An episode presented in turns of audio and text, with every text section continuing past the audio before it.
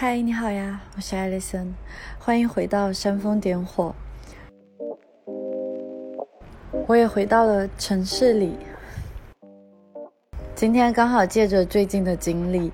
和一些关于多巴胺的新的发现，我想和大家再一次讨论一下多巴胺这个非常值得我们去深究并且去理解的一个脑科学的知识点。它是我们的生理基础。开始以前，我想先欢迎你来到我的播客煽风点火，这是一档个人成长的节目，是我这些年来的探索、攀爬与好奇，从对人生的思考到对自我的剖析，由科学理论与个人经验支撑，和大家分享一次次的清醒与一些些的实用日常工具，一起创造生活里的小幸福。无论是提到的书籍还是人物，或是生活的经历，他们都是我切身一步步走过实践过的内容。我希望可以借着播客的陪伴，与你共度这一场不可思议的生命存在。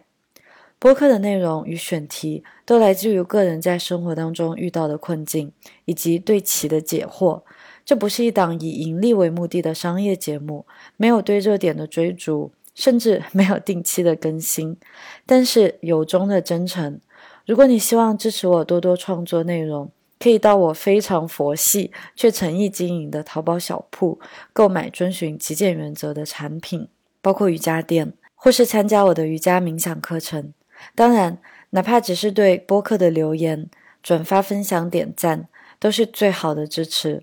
我非常感激可以在这里和你相遇、相知、相伴。现在我们进入今天的播客内容。我回到了城市，从西班牙南部深山中的农场中离开，非常依依不舍。我有分享过一些西班牙南部的山脉的风景地貌的照片在不同的社交网络上，对我来说这样子的地貌还蛮新鲜的，因为它非常的干旱，和我之前在 Madeira 在大西洋南部的一个郁郁葱葱的湿润并且满眼都是绿色的小岛形成了鲜明的对比。琳达在她的西班牙旅行笔记里面，我看到她有这样描写这样子的地貌，读给你们听一下。她说，郊外的坡上，如西班牙人一般慢慢散散的橄榄树，飘洒着细细碎碎的银灰色枝叶，抵挡着干渴，点缀着顽石偶露的黄色山岗，一路攀援，一路退让，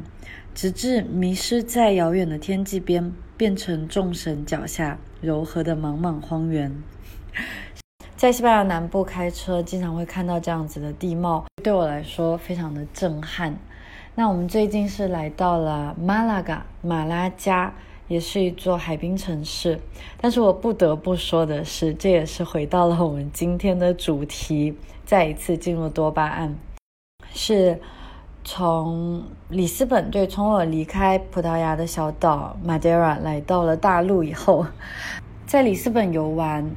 又去了农场，好像是不断的一次一次进入一些新鲜，进入一些令我很亢奋、很兴奋又很享受的一些行为。那当我们最近离开了农场，好像生活一下子回到了现实当中。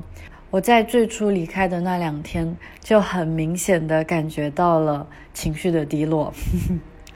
这个其实和多巴胺有非常大的关系，人生的起起落落落落落到最后的大起和大落都是有非常强硬的生理基础的。所以今天我希望和大家一起再来探讨一下多巴胺这个话题，同时也是我对自己的学习的一次复习。大家还记得我们在聊到学习的时候吗？当然就是向别人讲述是一种很好的学习方法。此前我跟大家聊过一次多巴胺了，就了解多巴胺的运作原理，我们基本上就可以解决掉生活里90%的烦恼。确实是这样的，因为这一个激励着一切生命向前的我们所有生物都共同享有的一个生理基础。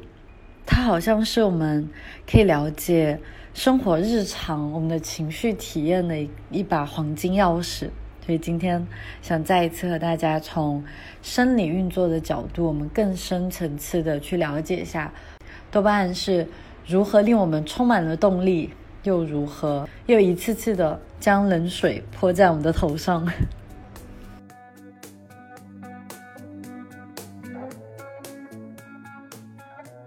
我在之前聊过一次多巴胺的内容了，那篇长文很有趣啊。过去这3年来的写作内容，我一般都是发布在微信公众账号和豆瓣的日记里。关于多巴胺的这篇文章呢，我也有复制粘贴到知乎的账号里去。在不知不觉的情况下，因为我很少登录知乎啊，上一次登录的时候就一不小心发现这篇文章好像引起了一个小小的焦点，变成了一个热议的话题，也获得了2000多的赞，非常的感激大家。通过学习了解多巴胺，我们也知道这些点赞、这些评论、这些任何的互动，这些不可预知的互动，它也是一个很强大的可以促使我个人作为作者获得更多多巴胺的一种途径，所以也会给我一些新的想法，一些激励。那么脑科学的方向也是我个人非常非常感兴趣的话题。我觉得在过去这几年来的探索，不管是去阅读历史，去读哲学，就甚至看很多对我个人来说都有一点困难的一些物理的科普啊、化学、医疗之类的，都很有趣，还有饮食的科学。但是最激发到我的，而且最让我觉得和我的瑜伽跟冥想真正在日常的实践当中的体验下可以最好的连接起来的，便是脑科学的学习。所以这一次我想要补充一些多巴胺的内容，同时也更深入的还有要修正一部分内容的跟大家好好的聊一下我所学习到的多巴胺，算是一个我的笔记吧。我在文章里是详细的有讲述过科学家在误解多巴胺作为快乐因子，是作为我们的朋友，可以激励我们，同时它也会是我们的敌人，会造成上瘾，做了非常详尽的介绍。所以很明显多巴胺是一把双刃剑，对吧？今天我想跟大家聊一下多巴胺的运行的路径，就是真正的在我们的大脑当中它究竟是如何作用的，还有它带来的致命陷阱。我们之前有提到过多巴胺的阈值提升，但是更深入的去学习之后发现，对于关于阈值提升这个话题，还有一个我在上一次文章没有详细提到但是更至关重要的一个点，我会聊一下为什么多巴胺的阈值会不断的提升。在中间想跟大家分享一些我个人在日常生活中观察到的我自己的一些问题，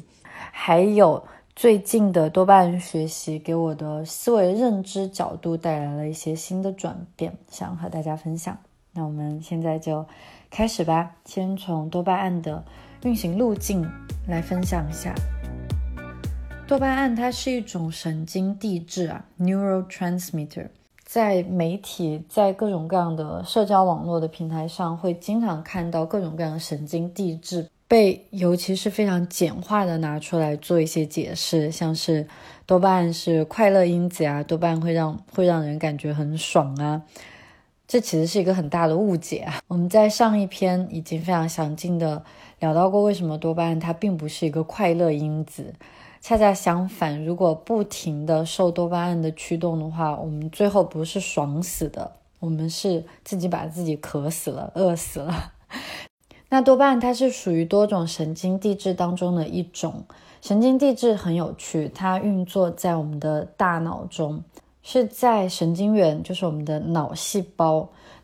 的尾部。我们上中学的时候都学过，有一个叫突触，其实突触 synapse 就是两个细胞之间的那一点的缝隙，它的空间。那神经递质就是在这个地方化学生成的，在受到外界刺激的时候，多巴胺会从一个脑细胞的突触部分产生，然后由一个脑细胞好像把这个化学物质吐到下一个神经元，那这个神经递质经过突触，经过它们之间的缝隙空间，就点亮了下一个神经元，就把它叫醒了。所以多巴胺更像是一个信使，也是我们大脑接到外部刺激之后给我们的大脑产生的信息，然后我们的身体或者我们的思维会做出相应的反应，根据这个信息，对不对？所以很有趣。多巴胺的真正的运行路径其实是有两个，我们大概看一下它在大脑当中的哪一个部分在起作用。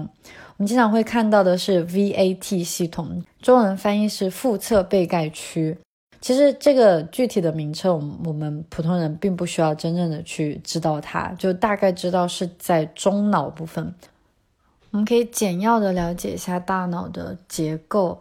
可能大家有听说过爬虫脑、情绪脑之类的。我们人类和动物之间最大的一个区别，不对，人类也是动物啊，就是和其他的万物生灵和它们的区分很大程度就在于我们的额叶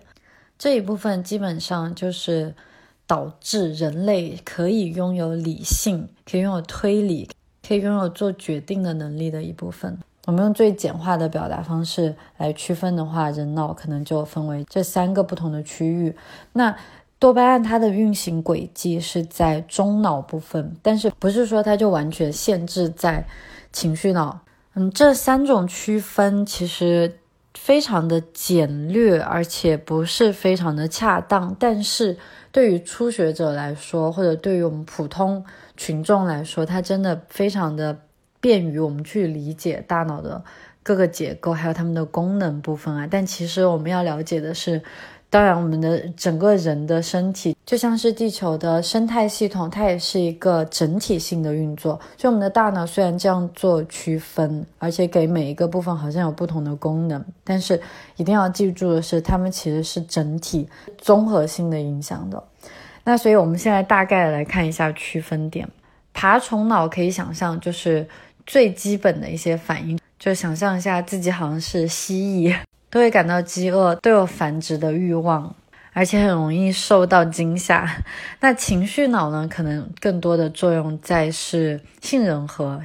这个部分。杏仁核最简介的来说是掌管着我们对于恐惧的记忆的，它尤其记得我们的情绪反应的一些记忆状态。像大家听到记忆可能想到大脑，会想到海马体。杏仁核和海马体基本上就是相互作用的，两个相互去抑制的两个部分。所以这一部分我们最简介的了解的话，可能就是情绪上的一些反应，我们会不会感到害怕，我们会伤心或是快乐。最后的额叶区就在我们的额头，大脑的前侧，这一部分就掌管了推理、理性分析、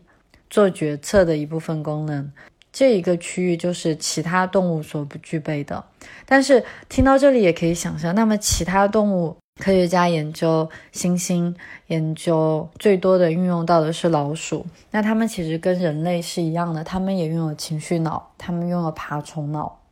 所以光是这个角度来看，我们可以看到多巴胺它的运行路径，就是它会在我们的大脑当中会被点亮的部分，会启动、会发电的部分，那是在我们的中脑区域。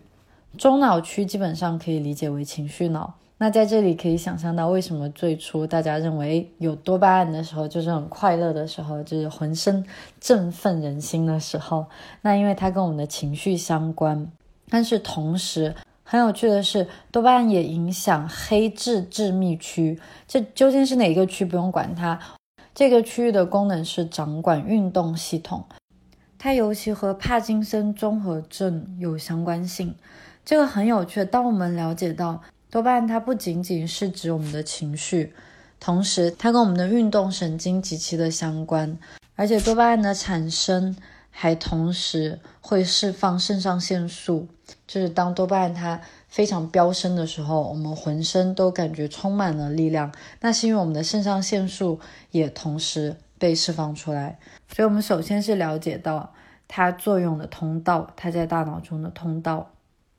不仅如此，科学家还发现多巴胺可以影响我们对时间的感知。我们之前有一期内容是专门有聊到如何延长生命当中那种时间感的。其实现在想一想，如果我们更多了解到了多巴胺，也可以理解为什么在我们非常专注的时候，时间仿佛过去的非常的快？这个不是我们今天的话题啊。总之，多巴胺它的作用是非常多的，它不仅仅是牵引着我们的情绪，虽然这是我们今天的重点，但是我们要了解到的是，它也影响到我们的运动，同时还有对时间的感知。光是这一个点就会带来一个新的启发，那当然就是我们身体的运动，它同时也会影响多巴胺的产生。就当我们每天都感觉肌无力，就是躺在沙发上葛优瘫的话，那其实也是会影响到大脑的多巴胺的释放状态的。就一直不停的坐着看手机或者看电视，都会给整个身体的状态甚至情绪带来很大很大的影响。我们先回到多巴胺最直接的对情绪的影响上来。我在上一次和大家聊多巴胺的时候有提到，当实现欲望的时候，正是快乐消磨殆尽的时候，因为我们的大脑对一件新鲜事的刺激会很快的回到基准线，就回到一种生物最基本的内稳态平衡，叫 homeostasis。 这个是我们在学任何的生物学的时候的第一堂课，我们的身体的化学、生理化学都是要回归到平衡的。哪怕你真的暴怒，非常疯狂的生气，对某人极度的失望，你也会发现它还是会过去的，因为你的身体，你的那个生气到脸红脖子粗的状态，它不会一直持续，肾上腺素会慢慢的消失殆尽，就好像多巴胺一样的，多巴胺它也会慢慢的消失殆尽。但是很有趣的是，这一期我非常重要的要跟大家补充的是，它这个阈值的提升究竟是为什么？为什么我们对新鲜事物的要求会越来越高？也就是为什么我们会产生好像是一种耐药性 tolerance。 这是有关多巴胺的基准线，叫 baseline， 就是我们的一个基本的多巴胺水平。我们每一个人的大脑当中其实都储存着一定量级别的多巴胺的，我们都经历人生的起起落落，但是更多的时候我们都是平稳着在生活，对不对？我们并不是随时都在大喜大悲的，所以那个平稳的状态就是我们的多巴胺的，就是我们个体的多巴胺基准线。那这个基准线是因人而异的，这个多巴胺在我们大脑中的初始值是因人而异的，它一方面与基因相关，另一方面与我们人生的经历，还有包括我们自己主观对这些经验的一些解读所造成的，我们个体是不是拥有一个比较高的初始值。那可以想象的是，当一个人他没有在大起大悲，他在最日常的状态下，他的多巴胺水平较高，在这种前提下，他应该是一个比较容易就获得自我激励的一个人，而且整体来说是一个比较欢快、活泼，好像富有精力的一个人。那我们大多数人都是在 average， 我们大多数人都是在平均线左右的，所以其实没有非常大的区别。这个基准线，这个初始值，我们把它称呼为初始值吧。这个初始值它有一个非常大的陷阱，真的是我最近才了解到的。我之前想象的是，好，我在农场或者我到处去旅行，我觉得非常的 happy， 非常的开心。然后突然生活回归到了日常，我不开心了，那我是不是接下来就需要一个更高的阈值？那我就去找另一个新鲜物，或者另一个不一定是要旅行，但是另一个让我对它投入兴趣的一个活动方式，就可以解决这个问题了呢？那其实并不是这样的，这个初始值不是说回到的零，而是它会落到负数。所以多巴胺的浓度它有非常大的上下浮动的，这就非常好的解释了为什么我哪怕仍然是在一种旅居的状态，而且非常的开心，跟我先生又重逢，但是我却感到有那么一丝的低落的情绪，这样子大概持续了2天，我就觉得好像什么都不顺，甚至心里面拥有一股那种对人生感到无奈的悲伤，因为同时在之前经历的那些高潮，那些峰值的体验、巅峰的体验，在里斯本遇到的新朋友，在农场和这一位77岁的农场主所在一起分享的时光，他们都很新鲜，同时也给我带来了非常大浓度的一种 deep connection， 一种社交性的满足，友谊的那种满足。而且更重要的是，他们还完全是 unexpected， 就并不是在我预料之中的。想再一次说一下，可能中间真的会穿插一些英文，我现在是觉得自己中文的表达能力很糟糕啊。那确实也是因为我在学习所有的脑科学的内容，基本上我在最后也会跟大家分享一下这一系列的资源，你们会发现它大多数，不是大多数吧，应该到现在为止我所接触的所有的资料都是100%英文的。那所以有时候可能会一下子转换不过来那个中文是什么，像很多关于多巴胺或者一些脑科学当中的一些用词，那些英文我看到很熟悉了，但是我都必须去查一下中文给它的名称是怎么样，然后我一看到中文就完全是我完全没有听过的一些部分。也希望大家可以原谅一下我，就是中间可能真的会带着各种各样的英文词汇。好，我们回到刚才讲的这个话题，是意料之外的 unexpected， 对吧？那科学家有很经典的实验，多巴胺的作用，它最直接的作用基本上就是令我们拥有一种想要的心情，那种想要的心情是一种欲望，它其实会让人感觉精力充沛，然后动力十足，所以它在一方面是令人感觉非常好的，就像我们可能求知的欲望，想要学习的欲望，或者是喜欢某一种运动，还有对某一个人的迷恋，对食物的迷恋，我们的大脑都会对此分泌多巴胺。那但是科学家一个很经典的实验就会发现，那多巴胺它的一个释放的量级是有区别的。实验好像是这样的，就是还是在老鼠身上给老鼠投喂食物，它这个实验很简单，就是在灯亮的时候同时投喂食物，那老鼠渐渐就会学会主动的去按下按钮，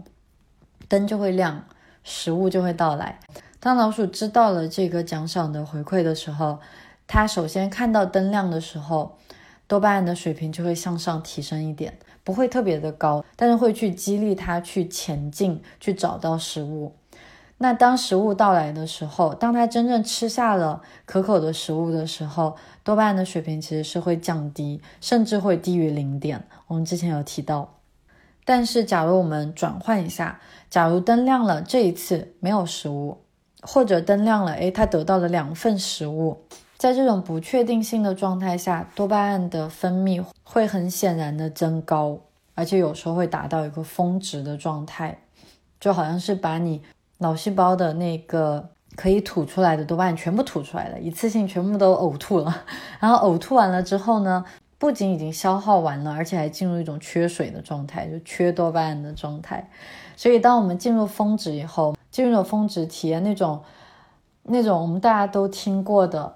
一个盛大的宴会结束后的那种空虚，那种荒凉，我们大家都经历过，尽管刚才还非常非常的快乐，或者昨夜非常非常的幸福，非常的快乐，可是在第二天当宴席散去之后，当这些刺激，这些期望全部都结束了，而且全部都实现了以后，我们进入了空虚感。那也是因为多巴胺它不仅回到了平均线，而且它降得更低了。那所以当我们下一次希望再要快乐起来的时候，我们需要更多的刺激，或者是我们如果给自己一点时间，它变成了负数之后，多巴胺的初始值降到非常低的时候，也会慢慢的随着时间，当然也随着我们的经验，也会慢慢的再一次回到那个均线值。所以当我们每一次经历一种大喜的时候，几乎是完完全全可以预见接下来一定会进入一种大悲，这个是上天是公平的。当我们明白了基准线不仅是回归到原始值，它甚至会低于原始的状态的时候，那我们就可以更好的去面对人生的起起落落落落落落落。我们也知道人生不可能是起起落落落落落，因为一旦落下去了，它一定会再一次起来。一方面听上去会觉得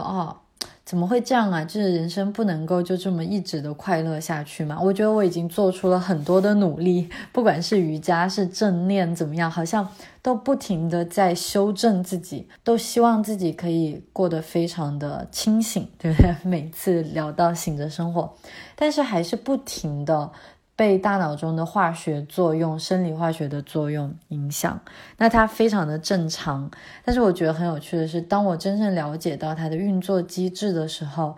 那种大悲的状态，那种空虚寂寞冷那种人生当中不可抹去的孤单的感觉就会好很多，因为你会知道这个是化学在作用，而且我们真的会再一次又回到多巴胺提升，又回到它降落，又回到提升。那我们在懂得了它运作机制之后，是不是就可以更好的去利用这种不可避免的生理现象呢？对了，从这个角度来看，是不是那些生活在寺院里，不管是以佛家还是像在印度的瑜伽修道院当中，将自己甚至是融入进一个群体当中，但是共同在修行的人，他们好像就不会过多的去经历大喜与大悲，至少在表面上看起来是这样子的，因为生活非常的规律，尤其是在寺院的话，那每天的生活可能真的就是与自己的情绪，与自己的大脑生物化学在相处，在了解自己，那同时也有一个非常安全的环境，让他们全心全意的去修行，这样子的生活是不是就避免了大喜大悲？这个是我在练习瑜伽冥想，或者我在尝试将瑜伽冥想融入进我的日常生活当中，也遇到的一个我自己不能立刻就明白究竟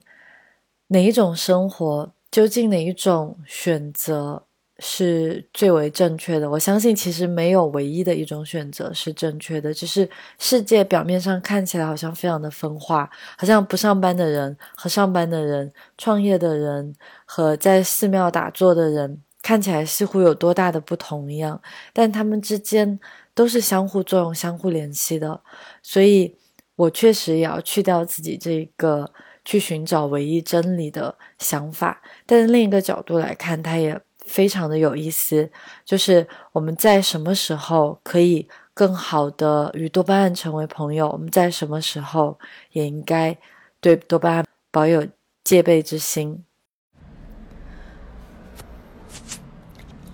从生命进化的角度来看，我们也可以猜想为什么多巴胺它的运行机制是这样的。它不仅在我们人类的中脑中，它也在各种动物的体内。我们可以看到不仅仅是人类，其他的动物也渴望食物，渴望温暖，渴望繁殖，渴望生存。多巴胺的运行机制一方面可以很好的引导人类在最初在社会环境非常贫瘠的状态下去寻找食物，寻找水。当我们每一次越过一个山丘，都带着一个是不是有可能会找到水，找到有吃的，找到有食物的可能性的时候，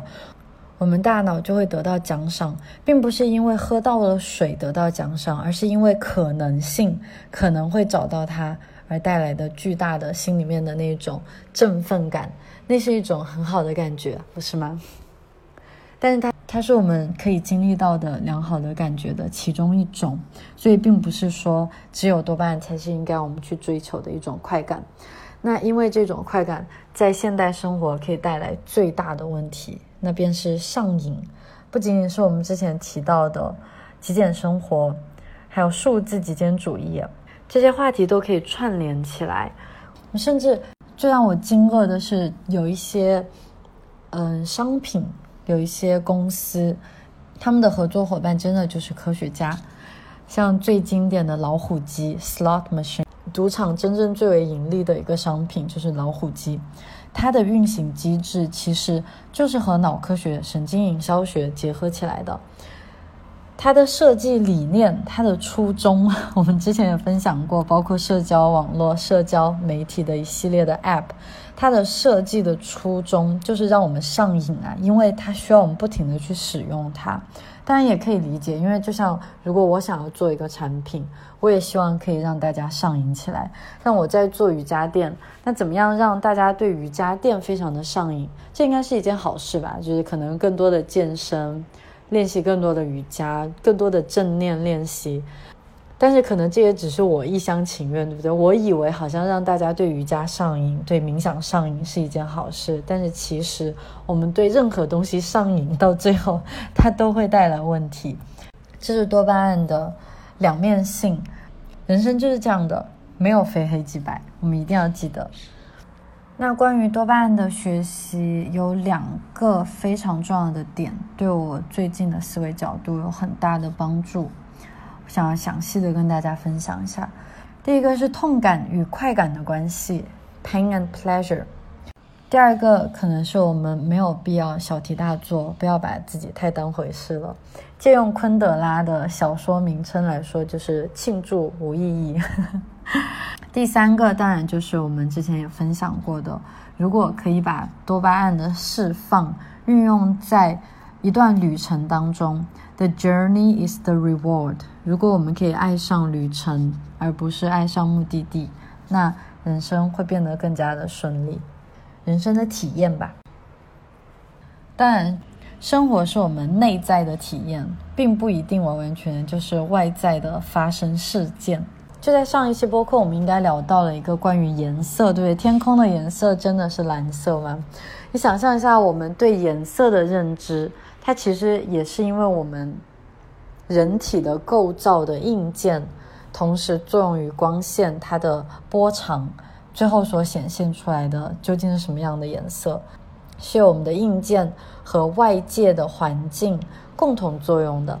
那我们换一个硬件，可能对整个世界的感知就完全不同了。可是这个硬件呢，又是我们个体对它的认知。就好像可能动物它们也可以看到天空是蓝色的，但它们不像人类一样会主观的去对蓝色进行评价，进行想象，蓝色究竟是忧伤还是宽阔还是自由呢？这些是我们个体的解读。所以在我看来，我们的认知比事实重要太多太多了。好，我们先来到第一点，就有提到的痛感和快感的关系， pain and pleasure。 我们现代的社会是完完全全追求快感的一个社会啊，也是因为资本主义的发展确实给现代社会带来了非常大的舒适度和安逸程度。我们人类的每一次发明，每一次进步，还有包括商业的成功，其实都是在给大众提供一个更优良的体验，对不对？这个是从正面的角度来看的。负面的角度我应该有聊过，负面的角度我有写过，就是现代社会生活是不是一种现代的新的奴役制度，这个我们可以在未来再一次一起回顾一下，可以在播客当中一起回顾一下，感兴趣的话可以先去看到文章。正面的角度来说，人类从外界来看确实是获得了更多的拥有快感的机会。就想象一下，只是我这一代的童年或者是青少年的时期对音乐的迷恋时，我们可能还要去买 CD， 甚至可能是盗版的 CD。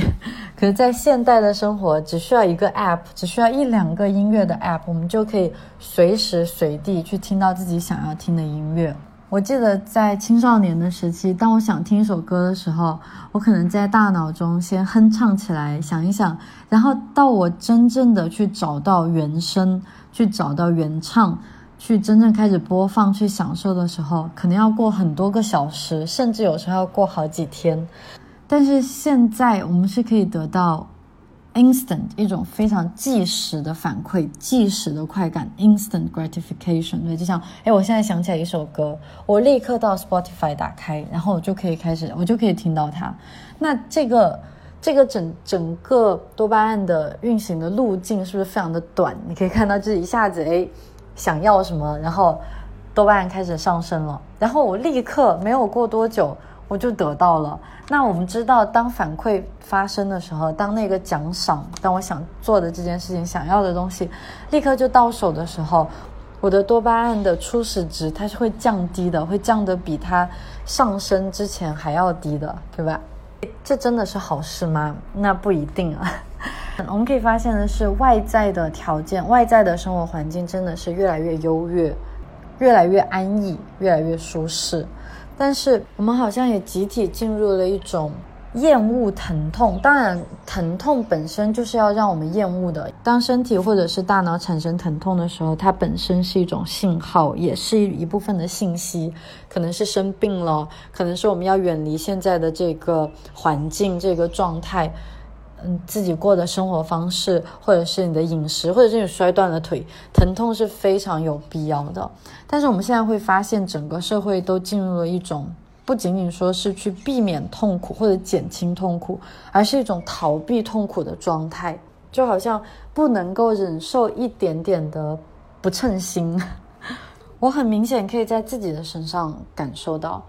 我们在旅居，我们在世界各地旅居，那可能会不停的更换住所。我记得自己最初真的是对住所几乎毫无要求的，我会觉得旅居本身就是一种回馈，是一种奖赏。但是慢慢的在长期的旅居状态下，当然这是我给自己找的借口啊，我会非常渴望有一个非常优良的优质的厨房，因为我希望可以做健康的餐点。那同时做饭这件事情本身也应该是一种享受，所以我渴望，所以我也有渴望，我也希望餐具都是质量最好的。那可以想象我在旅居的途中不停地更换住所，更换房子，那肯定是会有失望的时候。那我会渐渐发现自己大多数时候都有一点失望，因为它没有符合到我在德国生活，我对德国优质的厨房的那些理解，所以我当然就会让自己不停的失望。这可以很明显的感觉到，真的就是我们好像容不得有一点的不快乐，或者哪怕是一些微不足道的不称心、不如意的事情，它都会非常强烈的影响到我们当下的感受。这样看来，如今泛滥在全世界的焦虑感会不会也是这种舒适安逸的外在体现的生活给我们带来的陷阱呢？我看到过有科学家这样称呼资本主义，它不是 capitalism， 而是 dopamine economy， 是多巴胺驱动的经济，就是不停的刺激我们去想要更多，想要更好，想要更新鲜。从脑科学的角度来看，引起痛感和快感的路径在大脑中的运行的路径其实是一样的，那这就非常有趣了。这同时也显现出来，痛苦和快乐它确实是完完全全对立的。也就是说，换言之，没有痛苦，快乐不会产生，而没有快乐，痛苦也不会产生。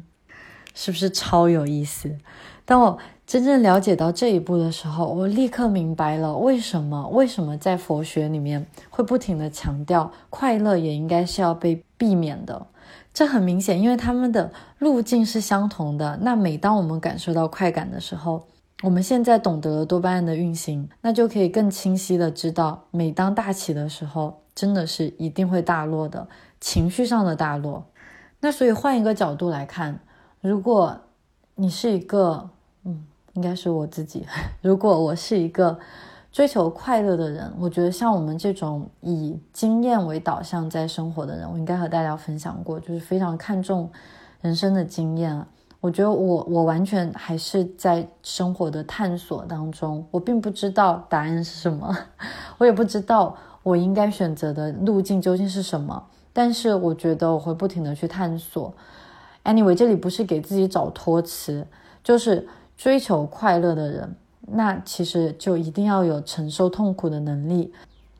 当我们承受的痛苦越大的时候，所带来的快感也会越高。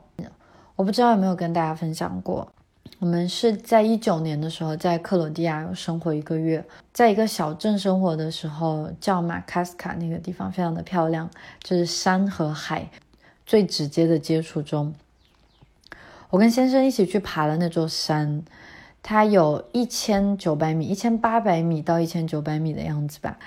我们是从零海拔的平原开始向上爬。那一次的徒步经验，我们在一天经过了4个季节，就是看到各种各样的植被，甚至到最后山顶的雪。怎么形容？在我们下山的时候，真的是一个极度极度痛苦的过程。就我其实还蛮喜欢徒步，很喜欢在大自然里走来走去，但是好像你说那种非常热情的、非常专业的徒步，我也不是。那所以这一次的徒步从0到1900到1800真的是对我来说很有挑战，而且它的那一些路都是石子，都是一些小石子，所以在最初行走的时候你觉得还 OK， 到最后的时候你会发现你的脚、你的脚底、你的每一寸在跟这些小碎石接触的时候，你都会感觉到疼痛。我们最后是倒退着下山的，就已经实在是走不了了，膝盖会痛，小腿会痛，大腿会痛，浑身都痛。但是当我们真的抵达了，我们回到了住家的时候，哇塞，那一瞬间去喝到了可乐，就好像从来没有喝到过这么棒的可乐。那天晚上所吃的餐食，你们也可以想象有多么的美味了。所以其实大家应该都有这样的经历，就可能我们很长时间没有吃饭，就是真的是非常非常的饿。在那种情况下，我们在吃东西的体验的时候会更加的强烈。其实这个时候你就可以明白是多巴胺在作用了。我现在突然想起来还有一个相似的经历，就是08年汶川地震的时候，我当时是在四川念大学，念本科。地震本身是一件非常大的灾难性的事件，然后我们又是十几岁的，我们当时应该17、18岁吧，18岁左右，青少年，就完全不经世事。当然我们的老师也没有经历过地震。我就记得地震的那一天晚上，全校的师生都是在操场过夜，进入了一种半混乱的状态，因为我们不能够再回到寝室了。我记得是和我的室友，也是我非常好的朋友，因为餐厅什么的所有的都停业了，我们就在小卖部买到了非常难得的泡面。那一碗泡面是我跟他直到现在到我们再见面，我觉得我们两个可能都会聊到的人生当中最好吃的一碗泡面。当然地震带来的伤害非常非常的多，不是说好像通过这种灾难我们应该去幸灾乐祸，完全不是这个意思，而是在我当下所经历的那个环境，那种混乱的状态，我们再去经历一些生活当中非常细微的、非常细小，曾经看起来就是微不足道的一些吃一碗泡面，甚至是对健康非常不好的一种行为，但是它都会变成一个巨大的快乐的源泉，是非常的值得我们去探索。那科学家也发现，好像是比较新的实验吧，他们是真正的用实验数据去证明了冷水是有非常高效的疗愈作用的。我不知道大家有没有听过，荷兰有一个很出名的人叫 Wim Hof， 也被称为 Iceman 冰人，就他真的做过很多非常极限性的挑战，甚至有科学家去拿他做实验，会发现他在冷水中的时候，他可以去控制自己的体温，好像感觉像是一个很传奇、很神奇，甚至在他职业生涯的前几十年，可能很多人都把它当做一个笑柄，但是现在越来越多的科学发现，原来冷水是真的有非常非常高的疗效。还有我想提一下，是我有试过 Wim Hof 的呼吸法，因为在练习瑜伽的时候有尝试过，有学习过很多的 pranayama， 就是对呼吸的控制调息法，其实对我们的神经也有很大的作用。我有试过他的那种练习方法，但是因为没有跟冰水结合起来，所以我不是很好去判断它这个是不是很有效。但是那个呼吸法还蛮有意思的，大家感兴趣也可以去 Google 一下。实验是这样发现的，就是在1个小时好像是在进入到冰水的状态，那个冰水究竟是多冰也是因人而异的，可能在15、6度、16度、18度，对普通人来说吧，有一些人要可以到14度左右。就在这样的冷水当中，如果可以持续停留1个小时，会发现当然会疼痛，当然我们的身体会不适，非常的不适，而且我们的交感神经系统会被启动，也就是说我们非常的 alert， 非常的警觉，就是高警觉的一个状态。我们的肾上腺素会飙升，我们好像进入一个逃跑还是战斗的一个状态。但是同时在逃跑或是战斗的状态下，也是我们精力最为集中的时候。科学家发现，在这样子一个忍受痛苦的过程中，多巴胺的水平在慢慢的，它非常缓慢的一点一点的提升，它甚至最后会比初始值高出250%，2.5倍以上，这是非常高啊！而且更有趣的是，它不会在你结束冷水浴、结束泡在冰水里面以后，好像它就又降回到最低点，甚至降回到负数了。相反，它甚至可能会在你的体内停留超过3周左右。当然这只是科学家做的实验，其实这种疗法在全世界都还蛮流行的，我个人没有试过，所以我在这里也不是做任何的推荐啊。我个人是非常怕冷的，但我觉得这个非常的 inspiring， 就是可能会激励我去更多的去接受冷空气这件事情吧。我跟冷水真正的打过交道，可能也只是跟大家分享一下，也就是在19年在布达佩斯的时候，我是在布达佩斯开始煽风点火的播客的，反正就是在布达佩斯生活的最后的2、3个星期，我跟我先生才发现他们有一个非常棒的叫冷热水浴。布达佩斯有非常多的温泉，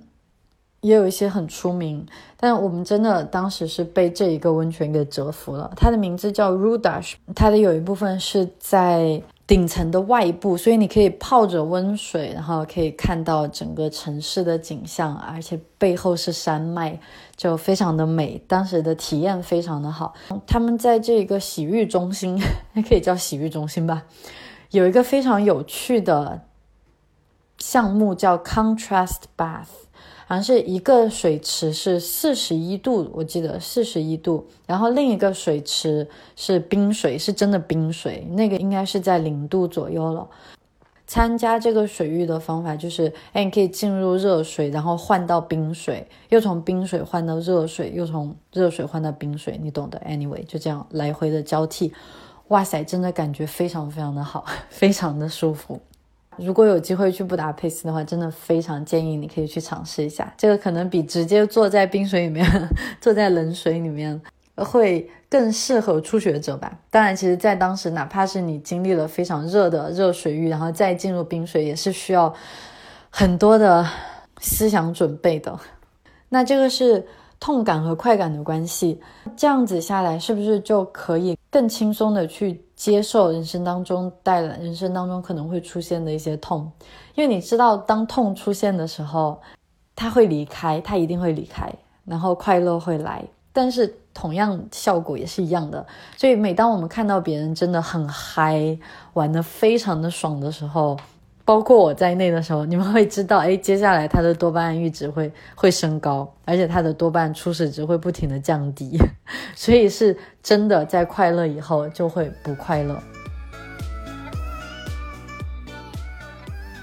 因此从这个角度来看的话，我之前跟大家聊过的有一些话题都非常的 make sense， 对不对？就是极简生活为什么会如此有意义，还有数字极简主义也很有意义。它甚至是我之前有分享过的关于旅行时不停的拍照也是一个问题，我不知道有没有跟大家在播客或者文章里面提到这一个点。就是当然这是对我个人的观察，而不是对大众的批评，就我觉得在旅行的时候不停的去拍照是一种病态吧。因为我自己在旅行的时候就是还蛮喜欢去拍照的一个人，就这几年来已经好了很多，但是我记得自己在年轻一些的时候，像23岁啊，就出去旅行好像一定要有一个自己的照片，然后才会觉得心满意足。那些照片现在再看来的话，要么就是为了未来去发布它，要么就是成为可以缅怀的一些囤积的对象。我之前跟大家都聊过无常这个话题了，哪有什么可以留得住的东西啊？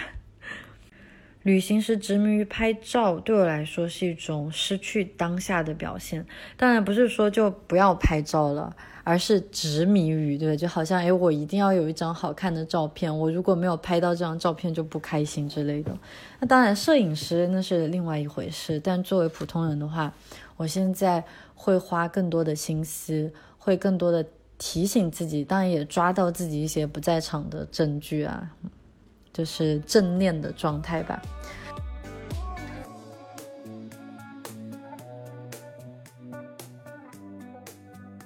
对，那第二个点是没有必要去庆祝每一次胜利。我们对多巴胺越是了解，越会发现，正是当那个奖励，那个我们曾经最渴望的东西变成了现实的时候，变成了现在我所拥有的时候，多巴胺它就消失了。但并不是说人生好像就一定会这样不停的陷入苦难当中，就像王尔德所说的，人生的两种悲剧，一个是得不到自己想要的东西，另一个是得到自己想要的东西，对吧？确实有这样的可能性，但是他忘了我们大脑当中并不是只有多巴胺这种神经递质，还有很多其他各种各样在作用着的神经递质，有一些和瑜伽冥想非常有相关性的，例如 serotonin 血清素、 oxytocin 催产素，还有 endorphin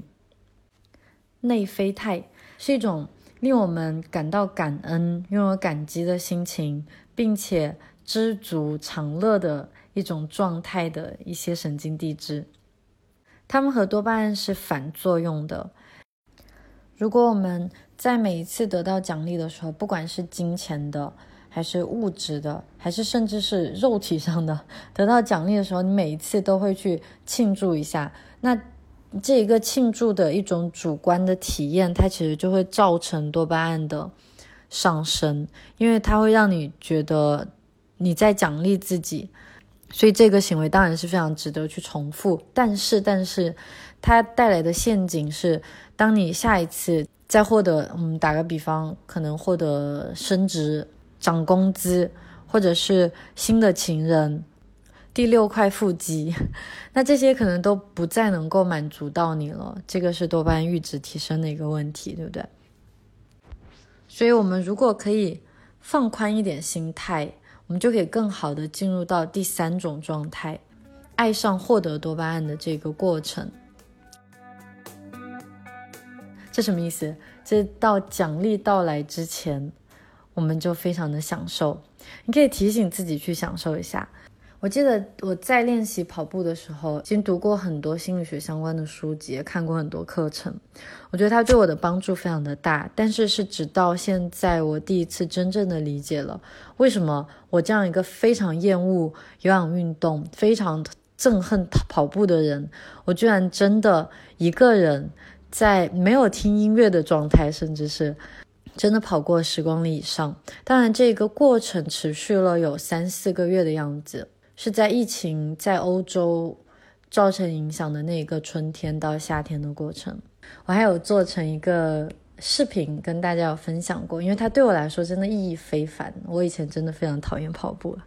但是现在再来看的话，我是怎么样养成跑步这种习惯，这其实不能说是习惯，就是变得喜欢跑步。就像我现在也不是真的每天都去跑步，但是我真的很享受跑步，就跑步这个过程的本身，因为它当然非常的痛苦。我记得在最开始跑的时候，2-3公里，就是当我的身体开始喘不过气来的时候，就身体进入一种非常紧张的状态。对了，这个其实跟那个冷水浴是有非常大的相关性的，因为它其实都是让我们的交感神经系统非常的活跃，就整个人进入一种非常戒备的状态。像我跑步可能最开始会觉得喘不过气来，也是我的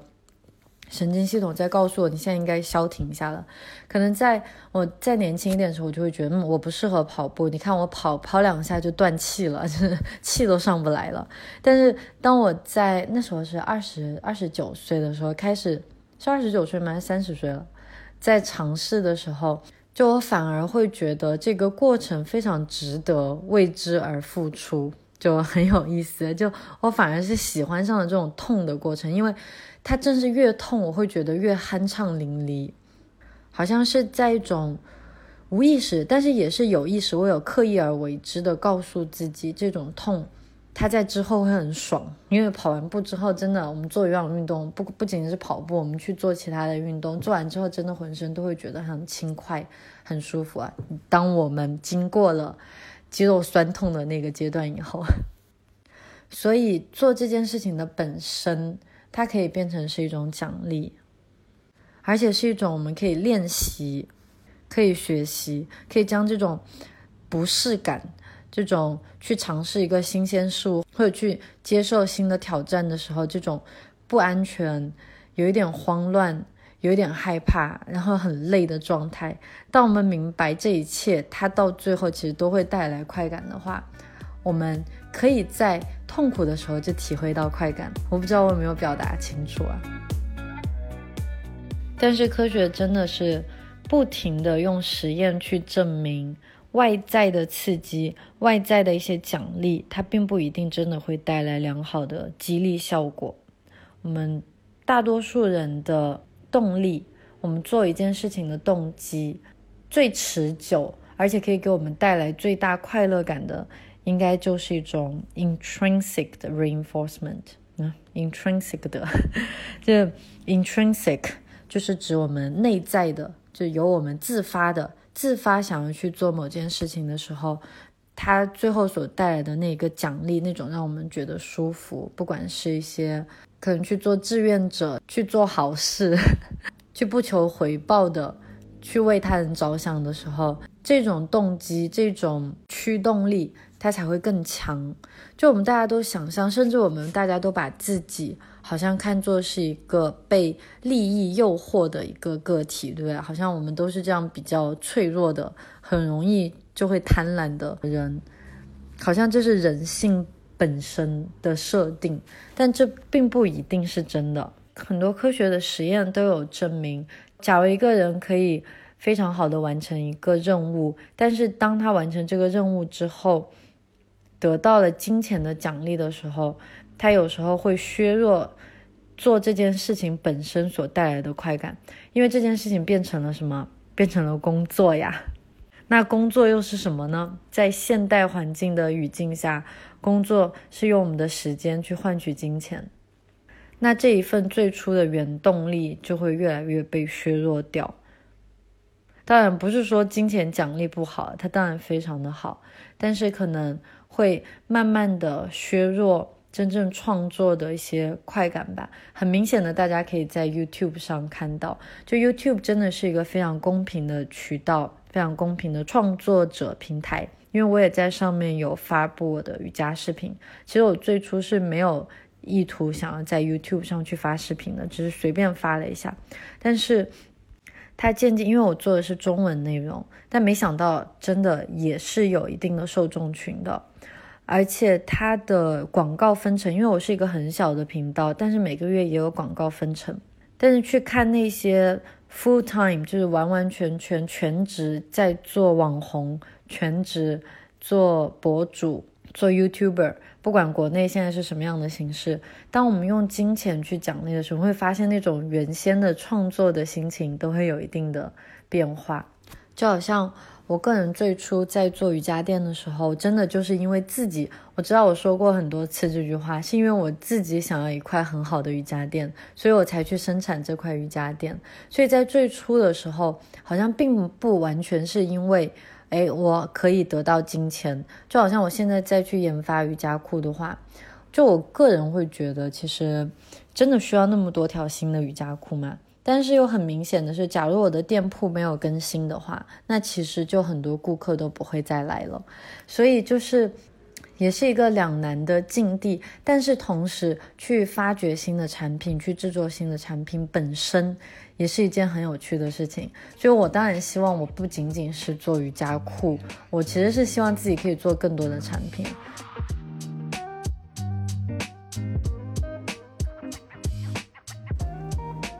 所以这是今天我跟大家想要分享的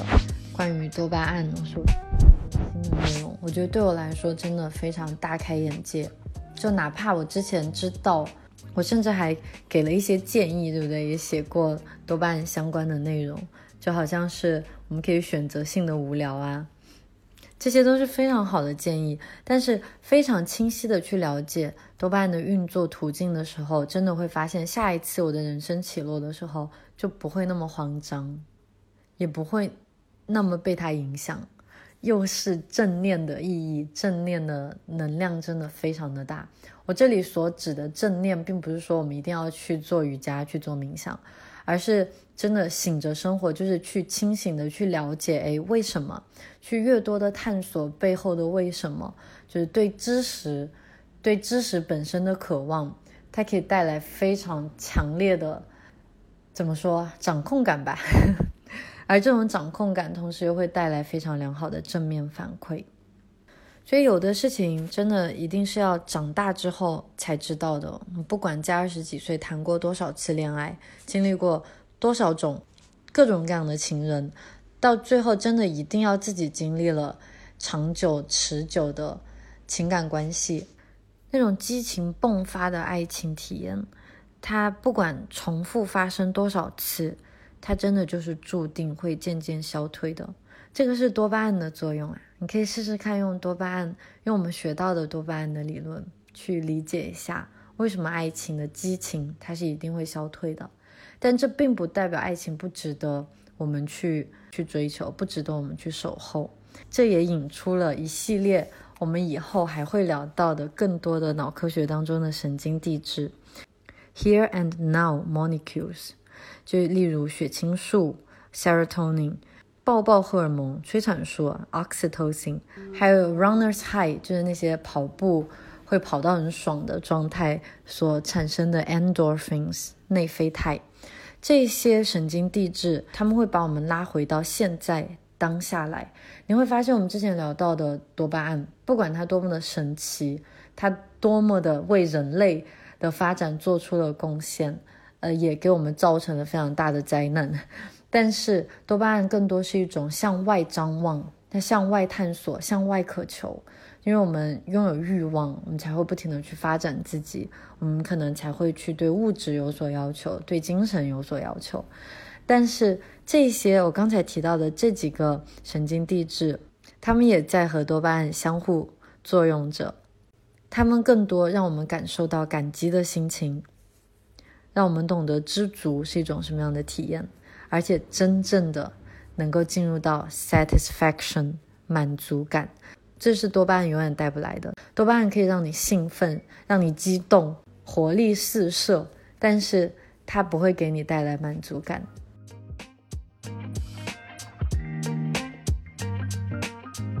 向外索取，你抓住的是焦虑，是无常；向内探索，可能会撞见永恒。好啦，关于多巴胺今天我们就聊到这里，希望也可以给你带来一些新的启发。关于脑科学方面的资源分享，我有在微博、小红书或是豆瓣都有发布过，我可以把链接放在播客的详情里。如果你想要更系统的学习脑科学的相关内容，非常非常推荐这些书籍与课程，他们给我带来了非常大的帮助。我是 Alison， 这个是我们今天这一期的播客内容。我想谢谢你在这里，如果你喜欢我的播客，我也希望可以得到你的支持，你可以评论、互动、转发、分享，就是给我很大的帮助。谢谢你在这里，我们下一次见。